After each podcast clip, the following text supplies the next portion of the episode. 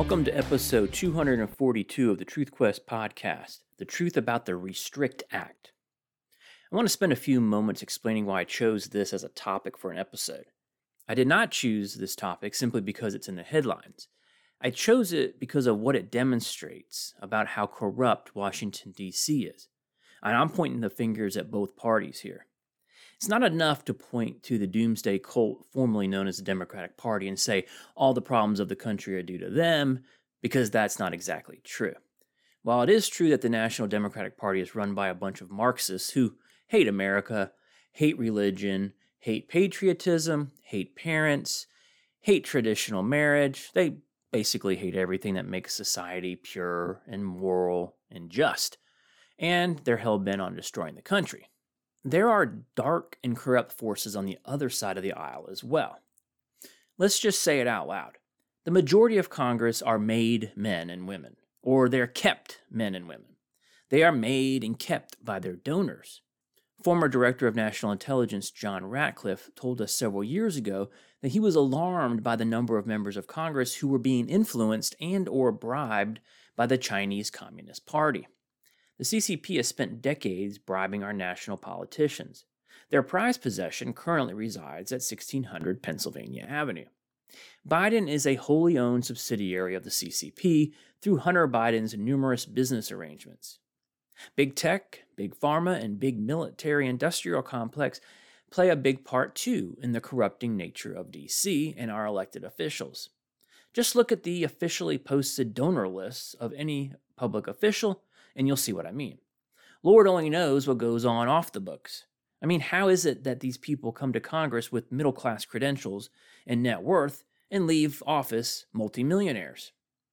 Think about how easy it must be for all of these influencers to influence 535 people and gain control of what used to be the most powerful country on the planet. Or how easy is it to influence these same 535 people and let them manage the decline of this formerly great nation? I heard Congressman Matt Gaetz the other day on Steve Bannon's podcast say that the big pharma employs more that big pharma employs more lobbyists than there are members of Congress. I think the point he made was something like these companies assign more than one lobbyist for every individual member of Congress. I repeat, these are kept men and women. They are kept by the donor class. They don't give a shit about you. Why else do you think the entire swamp in DC rallied together to destroy the Trump presidency? Think back. Who led the charge? Remember Paul Ryan? Mitch McConnell? What did they do to defend Trump when he came into office? Nothing, because he was a threat to their power. He was a huge threat to their donor base as well as he sucked up most of the money. The entire doomsday cult, formerly known as the Democratic Party, was and is unanimously opposed to all things Trump, even to this day, as Democratic district attorneys and attorneys general continue their never ending pursuit of the man. With that as a backdrop, I want to discuss a bill that was submitted in March of this year, 2023, that serves the purpose of proving yet again that other than a few members of Congress, maybe two dozen on a good day, the elected leaders in DC are not your friends, because friends do not take away your rights and threaten to fine and imprison you if you speak ill of them. The Restricting the Emergence of Security Threats That Risk Information and Communications Technology Act, or the Restrict Act, is framed as the Ban TikTok Act, but actually doesn't even mention TikTok in the entire bill. What it is really about is government control of online content, which is really nothing new, as the Twitter files expose, with the FBI managing the federal government's censorship racket. Check out episodes 228 and 234 for a deep dive into the truth about the Twitter files. Instead of having the FBI do all the heavy lifting, the Restrict Act shifts the responsibility to the Department of Commerce, an unconstitutional federal bureaucracy. It is charged with controlling what you and I see and read online and punishing those who don't remain on the 3x5 card of allowable opinion. You know, like telling people the so called COVID vaccine that the federal government and big pharma were pushing can maim and kill you.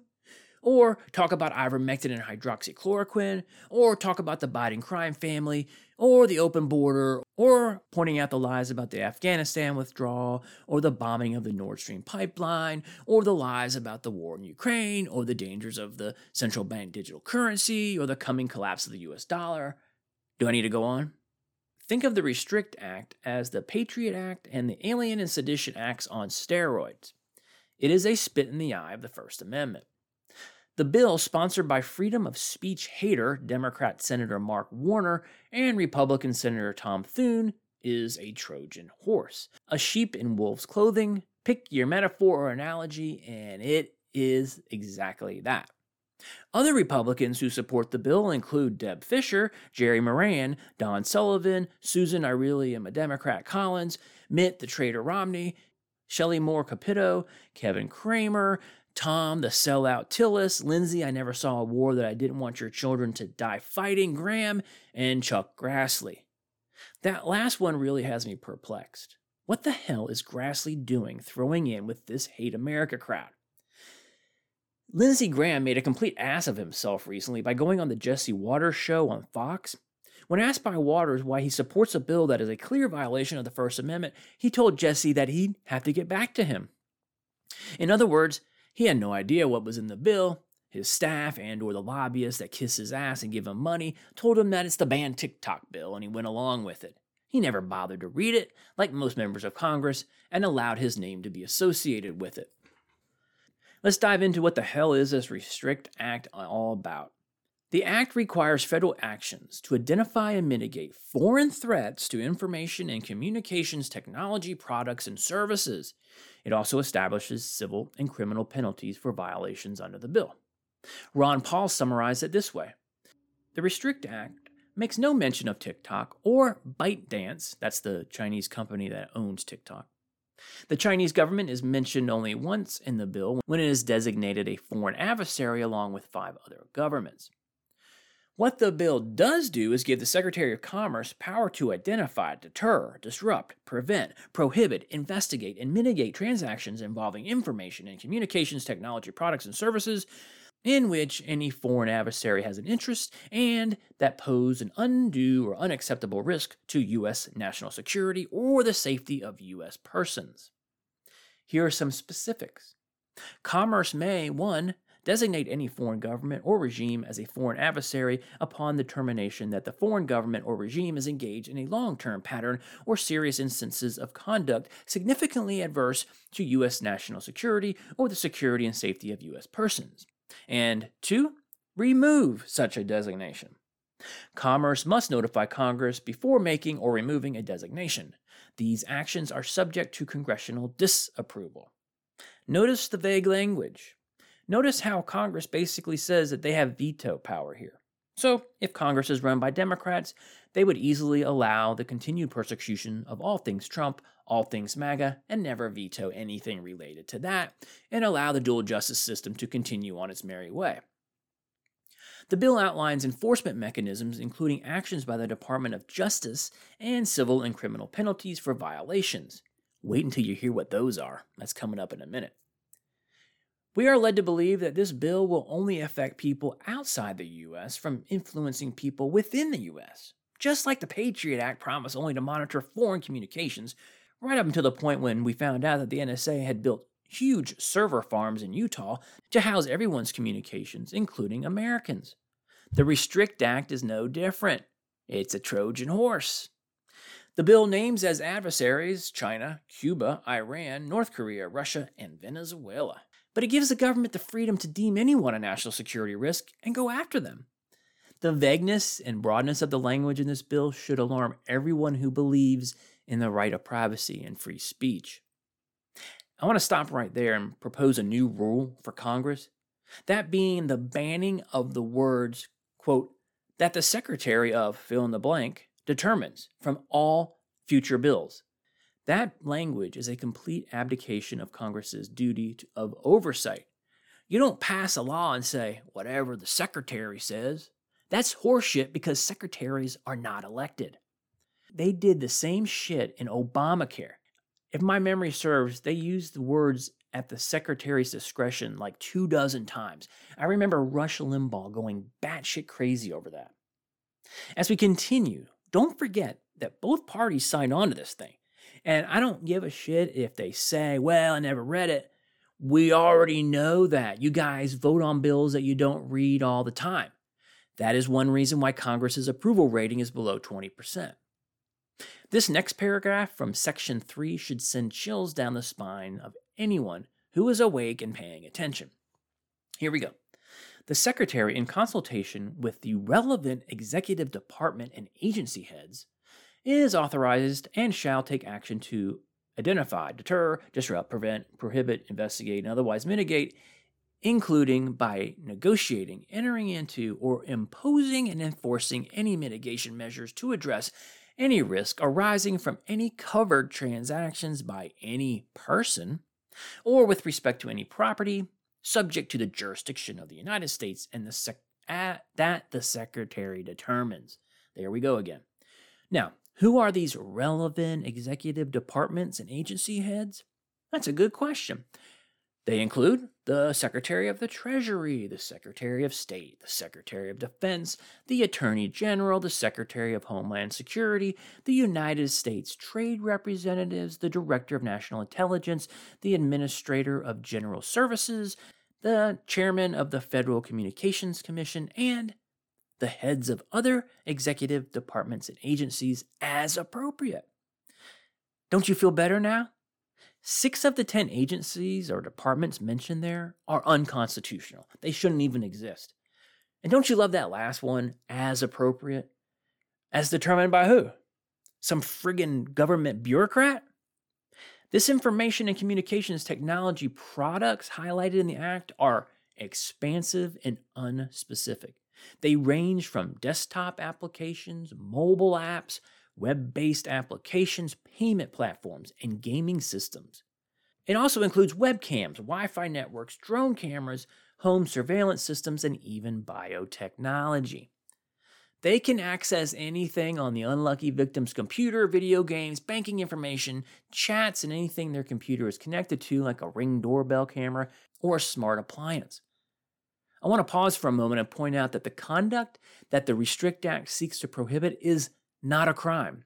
And beyond that, the state surveillance of private activity necessary to identify the relevant transactions is as anti American as anything I can think of. There's no warrant, no due process. They are violating property rights and infringing on freedom of speech. The bill gives the government much leeway in defining what qualifies as illegal information. We've already seen government officials and their friends in the media conflate anti establishment arguments with foreign disinformation. They've even falsely labeled accurate news stories as foreign disinformation or malinformation. They lied about President Trump being a foreign asset of Russia for what, four years? They're still doing it today. It will only be a matter of time before these same people start using powers granted to them by the Restrict Act to criminalize certain dissenting views under the guise of counterintelligence. The Mises Institute argues against the Restrict Act from a property rights angle. Think about it this way if someone wishes to read, watch, or listen to a foreign government, maybe they want to hear both sides of a geopolitical dispute to be better informed, and a website owner is willing to deliver that piece of media to them, it is completely within the rights of both the consumer and the website owner to engage in that transaction. But under this bill, you could be flagged as what? A collaborator? A foreign adversary? I mean, the options are endless because the tyrants will come after you if you do not conform. If you're still on the fence about this whole Restrict Act, wait until you hear this. As written, the Restrict Act is not subject to the Freedom of Information Act. Let that sink in for just a minute. We have already discussed the fact that the bill allows rampant constitutional violations. On top of that, should you fall victim to the act, no one will ever be able to get the information needed to help you? Oh, hell yeah. Where do I sign up to get some of that? Remember, there are United States senators who endorsed this bill that blatantly violates the Constitution and prevents any level of transparency. Don't ever forget that. Still think you want to blindly support one or two of these major political parties at the national level? Sixth grade logic is all that is required to understand that the only reason you would want to avoid FOIA is they anticipate needing to hide something. You know, like the NSA spying apparatus, or the actions of the Federal Reserve, or the CIA torture black sites, or Guantanamo Bay, or the Twitter files and other online censorship, or the Gulf of Tonkin, or the adverse effects of the often toxic, sometimes deadly so called COVID vaccine, or federal involvement in the January 6 protest. Oh, and get this it also provides for unlimited hiring power to enforce this act, with no budget limit. You mean like 87,000 new IRS agents? Yes, sir. Just what we need another federal bureaucracy with the power to put you in jail. This country looks more and more like the Soviet Union and current day China with every waking day. I truly think that the majority of elected officials in DC wish they had the power that the CCP has in China. They literally want to shut down dissent. They do not want to be forced to defend their ideological beliefs in the public square because they are mind numb mental midgets who lust for power, money, and control. And finally, let's examine some of the penalties for violating this monstrosity. Section 10 explains how anyone can be investigated and deemed a threat. Section 11 addresses a lengthy list of proposed unlawful acts, many of which are too vague to really nail down, and thus will be abused to paint nearly anyone with conflicting opinions as guilty. Anyone committing one of these vaguely worded unlawful acts could be subject to harsh civil and criminal penalties. Civilly, they could face a fine of a quarter of a million dollars. Criminally, it gets worse, far worse. Reading from section 11, number 1, in general, a person who willfully commits, willfully attempts to commit, or willfully conspires to commit, or aids and abets in the commission of an unlawful act described in the subsection A, shall upon conviction be fined not more than $1 million, or if a natural person may be in prison for not more than 20 years or both. Also, once you're convicted, they'll face criminal forfeiture. Any property, real or personal, tangible or intangible, used or intended to be used in any manner to commit or facilitate the violation or attempted violation of paragraph 1, and any property, real or personal, tangible or intangible, constituting or traceable to the gross proceeds taken, obtained, or retained in connection with or as a result of the violation so they can fine people a million bucks, throw them in jail for 20 years, and take everything that they own. And we have members of Congress from both parties looking at this and saying, sign me up for some of that. Keep in mind, these penalties are worse than those handed down to those who riot, loot, assault, and rape in many blue cities around the country. The penalties are worse than those for kidnapping, bank robbery, the production and distribution of child porn, drug and human trafficking.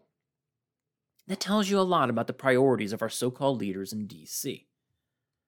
The fact that a bill like this goes sponsored in the halls of Congress is very telling. The founding fathers would be appalled. This is just another example of what I mean when I say Washington, D.C. is beyond reform, and really the only hope for America's survival is mass state secession. Not only do we need a national divorce of the red and blue states, we need a national divorce of all the states from the federal government. When our federal so called leaders' priority is to take their constituents' freedom away, it's time to say goodbye to the Union. The states created the federal government and granted it very limited powers. 250 plus years later, we have the largest government in the history of the world that commits immeasurable harm on people, not only in America, but around the world. A bill that expands the already out of control surveillance state and penalizes people for reading, writing, or speaking something that might not conform with the DC orthodoxy should be laughed out of the halls of Congress. Instead, it receives 20 or more co sponsors. What the hell is going on? I have two rules of thumb when it comes to legislation at the federal or state level. Number one, unless you can point to the phrase and clause in the respective constitution that grants the government the power to do whatever they are proposing, the bill cannot be brought to the floor of the respective chamber for a vote. And number two, if the bill's language allows the government to operate in secret with an unlimited army of enforcers, it can't be brought to the floor for a vote. This bill does both. Call, email, or send your congressional representatives a message on social media telling them to oppose the Restrict Act with every fiber of their being. And never forget the names of those who I mentioned earlier who decided to sponsor this bill. They are either too tyrannical or too stupid to remain in the halls of Congress. And that's the truth about the Restrict Act. Please share relevant episodes of the Truth Quest podcast with your friends, and please subscribe to the podcast on your favorite platform.